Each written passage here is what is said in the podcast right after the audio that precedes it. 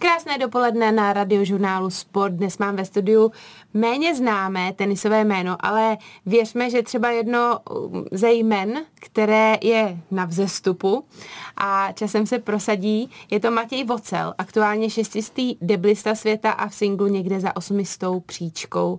Matěj, ahoj. Ahoj, Andrea, zdravím tě. A my dva jsme se potkali a, před více než před deseti lety, viď? Já jsem to včera počítala. A na Olympu na kondici, kdy já jsem se připravovala jako nadějná juniorka, pak e, jako žena. A ty jsi byl opravdu dítě. A já jsem hrozně ráda, e, že tě tady můžu dneska mít jako zástupce toho mužského tenisu. Doufejme, že nastupující generace. A ty si teďka se akorát vrátil z České extraligy, kde, si má, kde máš za sebou úspěšný tažení, tak eh, jak by si zhodnotil to, jak jsi tam vlastně o, vystupoval? No, musím říct, to bylo skvělý, skvělý týden, skvělá extraliga, jak pro mě, tak i pro celý tým.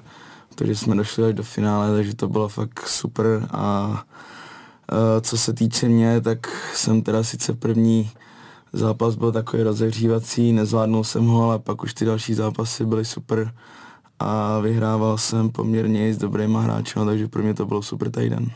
Řekl by si, že uh, ten největší úspěch bylo poražení Poláka Petra Gojovičeho? Petra Gojovičíka. Gojovičíka. Určitě no, tak ten se pohybuje na nějaký rozmezí 200 ATP rankingu, takže určitě to byla skvělá výhra pro mě. Co uh, vlastně přikládáš tomu, že jsi se takhle prosadil, protože uh, asi jako ta příprava, kterou si měl předtím vlastně v rámci studia v Americe, a se určitě musela ukázat v tom, že si vlastně letos takhle bodoval v té extralize, když to v minulosti si za stolik nebyl ani posazovaný, že jo, postup, jakoby e, na ty zápasy. No, tak myslím si, že celkově ta Amerika to moje působení tam mě tak jako trošku mentálně i fyzicky hodně připravilo a dalo mi to určitě naději se probojovat potom v té mojí tenisové kariéře, kde budu dál pokračovat, takže myslím si, že se to jenom tak jako potvrdilo, že jsem přijel, dá se říct, ve formě a v dobrém rozpoložení, takže když se vrátím ještě té extralize, tak uh, ty jsi zmiňoval, že jsi hrál za Říčany, uh, pardon, za Spoje a dostal jste se do finále, tak uh, proč jsi vlastně hrál v tomhle klubu, za tenhle klub a jak tohle vlastně funguje? kde ty hráči za co hrají, protože ne vždycky jde o to, že ten hráč v tom daném klubu třeba vyrost, nebo že by v něm trénoval, že jo? takže ty hráči jsou rozesetý po celé republice. Tak vysvětli trochu posluchačům, jak tohle funguje. Uh, no, t- tam v podstatě to funguje tak, že buď to uh, ten majitel nebo manažer toho klubu prostě osloví nějaký ty hráče a v podstatě si je koupí, anebo uh, v tom klubu vyrůstá. Já jsem teda vyrůstal uh, od malička na Olympu, jak si zmiňovali, jsme se tam potkali, když, když, jsem byl, když já jsem byl ještě dítě, takže já jsem v podstatě vyrůstal, vyrůstal tam do nějakých uh, 15-16 let a pak jsem se právě přesunul tady na ty spoje, kde jsem vlastně byl částečně ještě se Spartou, ale více mm-hmm. tady na spojí jsem působil vlastně přes můj dorostenecký uh, čas a můj dorosteneckou kariéru a v podstatě než jsem odešel do Ameriky, takže takže proto to byla jasná volba, když jo, teďka proto se vlastně vrátil. můžu říct, že já jsem tam vyrůstal taky mm-hmm, mm-hmm. na to v tom klubu, takže v podstatě uh, jsem tam jako doma, takže je jasný, že prostě ty lidi tam znám uh, úplně všechny, a takže, za ně hrát. takže chci za ně hrát a mm-hmm. líbí se mi tam. No. Jak by si zhodnotil celkově tu úroveň té české extraligy, protože ty vlastně v, máš, jak se o tom dneska ještě budeme bavit, za sebou americkou univerzitu, tam jsou samozřejmě soutěže, ale máš za sebou i třeba německou ligu a možná i nějakou jinou evropskou ligu, tak eh, jak by si zhodnotil tu kvalitu toho tenisu? No myslím si, že ta kvalita tady je opravdu jako vysoká, co se týče té tý extraligy, protože tam v podstatě uh, ty nejlepší týmy ne, nebo i ty lepší týmy hrajou s hráčem, co jsou top 50 i vejš ATP, takže vlastně ty hráči jsou tam fakt jako mm-hmm. dobrá kvalita i ženy jako vlastně. Mm-hmm. Ty jsou tam taky vlastně top Češky. Mm-hmm. Matěj Vocel, jeden z českých mladých nadějných tenistů, je dnes se mnou na radiožurnálu Sport. Matěj, jak jsem už říkala, já tě znám od tvého dětství, ale přeci jen přibliž nám trošku, jak jsi se k tomu tenisu dostal. Uh, myslím si, že jsem se k tomu dostal přes rodiče, protože dělal jsem spoustu sportů, ať to byl hokej, fotbal nebo tenis, ale dá se říct, že vlastně tenis, já měl tenisový kurt pět minut od baráku, takže já jsem tam v podstatě jezdíval s tátou, pinkat si s míčkem, takže v podstatě to byl takový průlomový, to byla nejkratší doba, mm-hmm. nejvíc času jsem strávil na tom tenisu, takže proto jsem se k tomu dostal podle mě. Tvýho tatínka bylo uh, nemožné přehlédnout na trénincích, doprovázel tě doslova na každou uh, kondici, trénink, je pořád ještě součástí toho tvýho tenisového tažení? No pořád, pořád, to se, to se asi už, to se asi už nezení, ale tak uh, myslím si, že na druhou stranu je to hezký, v podstatě celý život, každý trénink byl se mnou, uh, je do toho hodně zažraný, chce pro mě to nejlepší a chce, abych uh, a chce ze mě dostat vlastně to nejlepší, vidět, kam já to můžu dotáhnout, takže myslím si, že to je dobře že ta podpora od těch rodičů, hlavně od toho táty, že hmm. si vždycky najde čas a hmm. vždycky je tam se mnou. Když jsi zmiňoval, že jsi začínal na Olympu, kde jsme se teda měli šanci výdat, tak e, bylo to, byl to tvůj první klub, anebo jsi začínal někde jinde? Jak se, jak se takový mladý tenista, opravdu mladý, teď mluvíme o osmiletým klukovi, a dostane do tak velkého klubu, jako je Olymp nebo Sparta? Já si myslím, že to byl můj první klub, že nikdy jinde jsem nezačínal. Uh, popravdě moc nevím, jak jsem se tam dostal, ale myslím si tenkrát, že můj tátel si zná kondičního trenéra Petra Pecha, který je na Olympu ještě doteď. Mm-hmm. Je tam opravdu hodně dlouho, věnuje se dětem, hráčům Sparty. Mm-hmm. Uh, takže oni se jakoby dost dobře znají mimo, mimo sport vlastně osobně, takže já si myslím, že mě tam tak jako nějak dové, takže jsem tam začínal uh, nějak si cvičit, tak jako když jsem byl malý a pod stupem času jsem se dostal k tomu tenisu. Tam bylo právě, právě tam jsme se potkávali, že jo, u pana Pecha. A když máš teďka možnost uh, vlastně být chvilku v Čechách, a trénovat mezi tvýma vlastně odjezdama za turnajema. Samozřejmě, když jsi byl na univerzitě v Americe, tak jsi se sem dostal e, ještě méně častěji. A stále ještě chodíš trénovat tam, anebo právě už jsi na těch spojích? Ne, ještě co se týče tenisově, tak ano, na spojích, ale mm-hmm. co se týče kondičně, tak ještě spolupracuji uh, s panem Pechem, mm-hmm. ale samozřejmě bylo to trošku limitovaný, když jsem vždycky přijel nebo odletěl do Ameriky, tak jsem to byl v podstatě jeden, maximálně dva měsíce, takže mm-hmm. když jsem tady byl, tak jsem toho využíval, pracoval s tím, ale mm-hmm. samozřejmě teď jsem se vrátil, takže to bude trošku víc víc do toho spolu budeme. Mm-hmm, tak ode mě moc pozdravuj.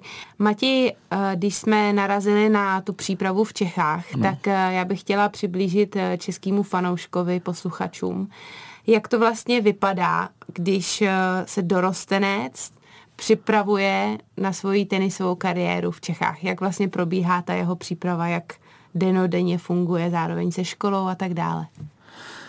No, musím říct, že v období přípravy je to dost náročný, protože vlastně člověk musí na tom kurtu a i mimo kurtu vlastně kondičně, fyzicky mm-hmm uh, vlastně strávit hodně času, protože má nějaký období po sezóně a před sezónou, což je nějakých, dejme tomu zhruba řeknu měsíc, měsíc a půl.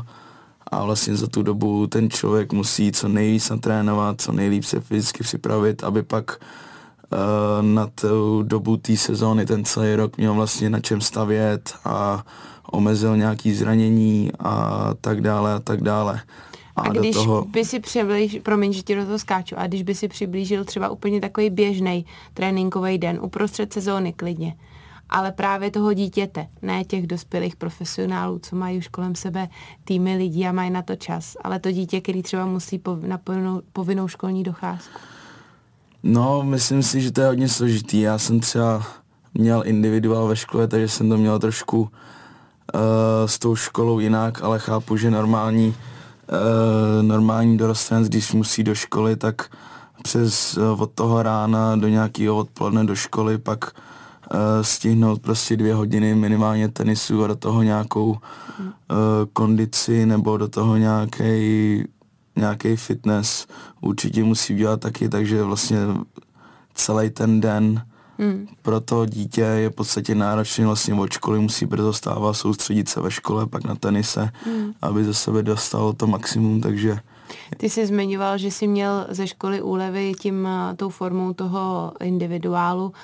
Bylo to běžný mezi tenistama? Je to běžná věc? Nebo e, naopak se to ty děti snaží nějak kombinovat? Já si myslím, že zrovna u tenistů je to uh, velice běžný, protože je to individuální sport, takže uh, vlastně podle mě jakoby s jinýma sportama to nechci srovnávat, protože to moc do toho nevidím, ale co se týče vlastně tenisu, tak tam nejde, pokud to chce teda člověk dělat jakoby na maximum, tak, tak jako fakt nejde, aby člověk, když to řeknu, byl celý den ve škole a Hmm. Potom vlastně přišel, dvě hodiny si zahrál tenis a zase odešel. Kolik hodin si hrál ty?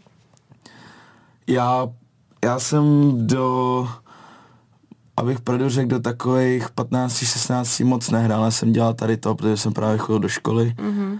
Ale pak jako když jsem se rozhodl, že teda uh, bych to změnil, že bych chtěl, aby, abych do toho šel naplno, takže jsem podstatě fakt jako minimálně 4 hodiny denně hrál a hmm. uh, do toho hodinu nějakou kondici běhání nebo pak ještě posilovnu nebo nějaký prostě kompenzační cvičení, takže fakt jako člověk minimálně 5-6 hodin strávil na tom tenise tím sportem. Ty, když eh, si samozřejmě skončil až eh, teď na univerzitě v Americe, tak je jasný, že jsi odmaturoval, ale bylo tam kolem tebe hodně tenistů, který se třeba až k maturitě ani nedostali.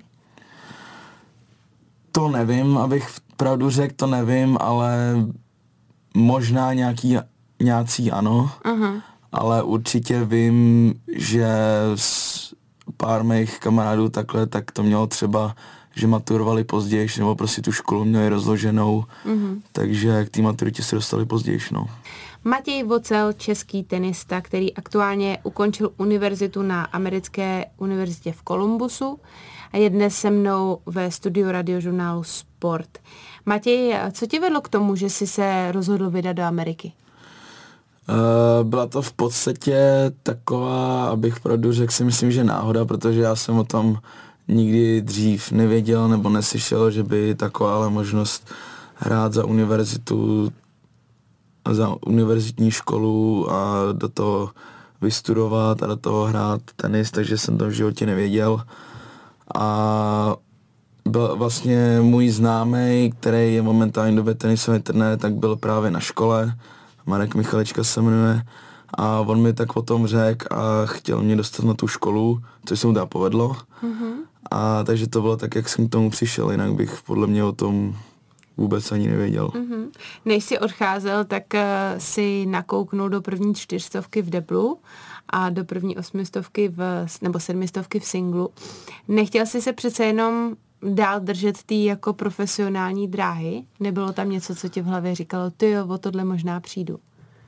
No, tak eh, zatím určitě ano, ale zatím takový jakoby výrazný ranking to nebyl, abych jakoby hmm. vážně o tom přemýšlel nebo tak.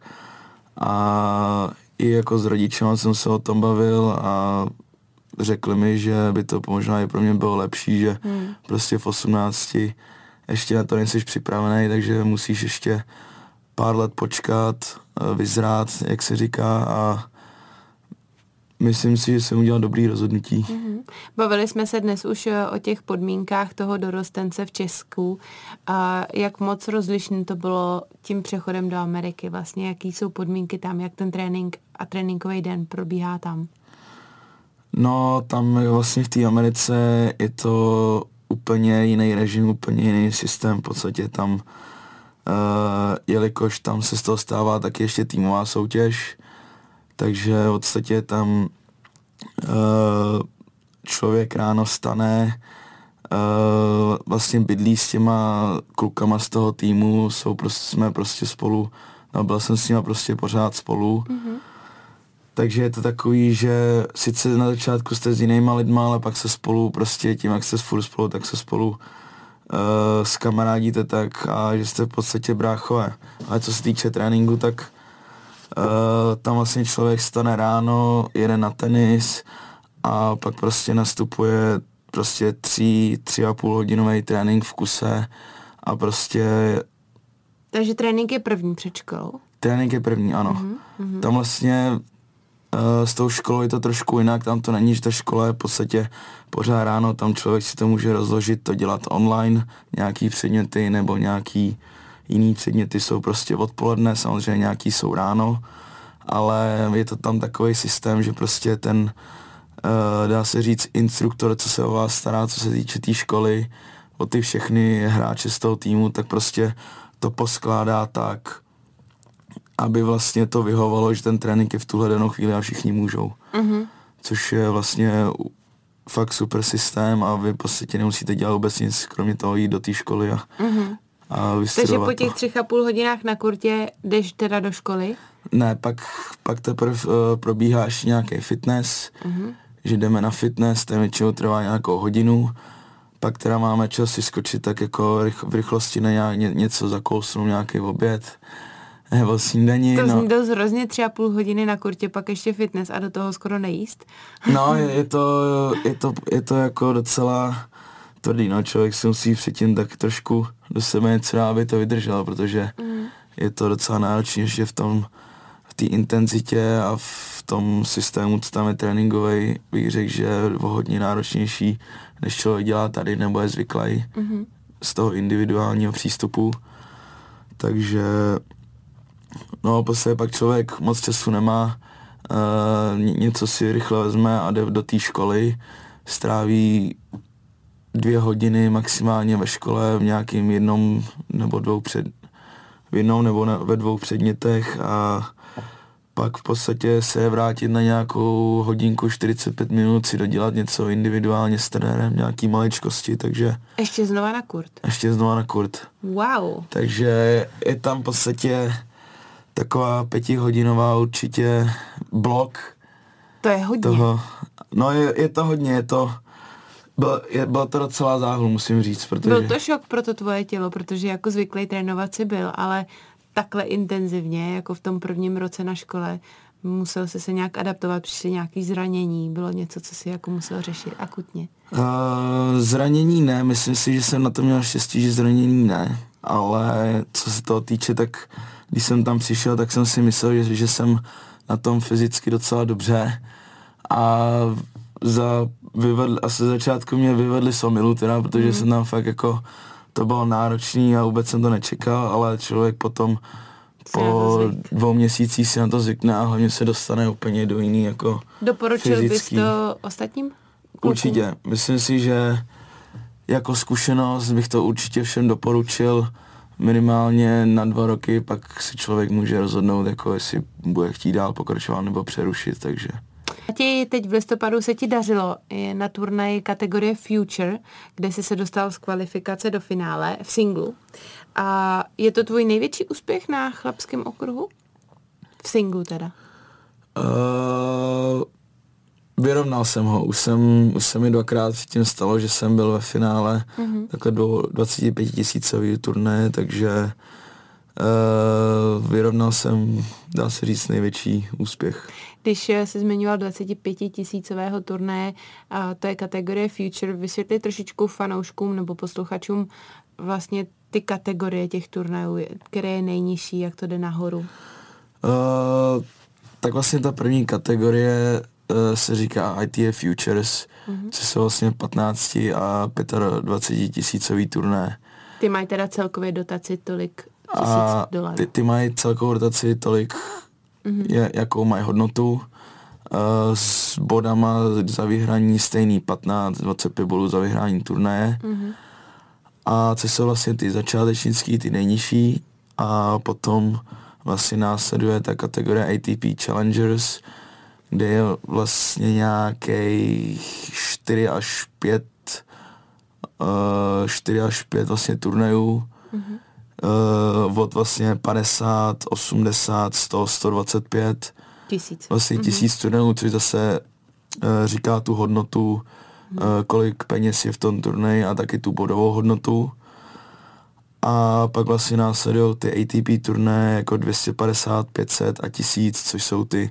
Ty, které vidíme většinou vlastně v televizi. Ty, ano, ty, které vidíme v televizi. Mm-hmm. Ty nejhlavnější, kde hrajou ty nejlepší a pak samozřejmě Grand Slamy, to jsou ty Jak se kluk, který začíná úplně od nuly, nemá ani bod na ATP, vůbec na nějaký turnaj dostane?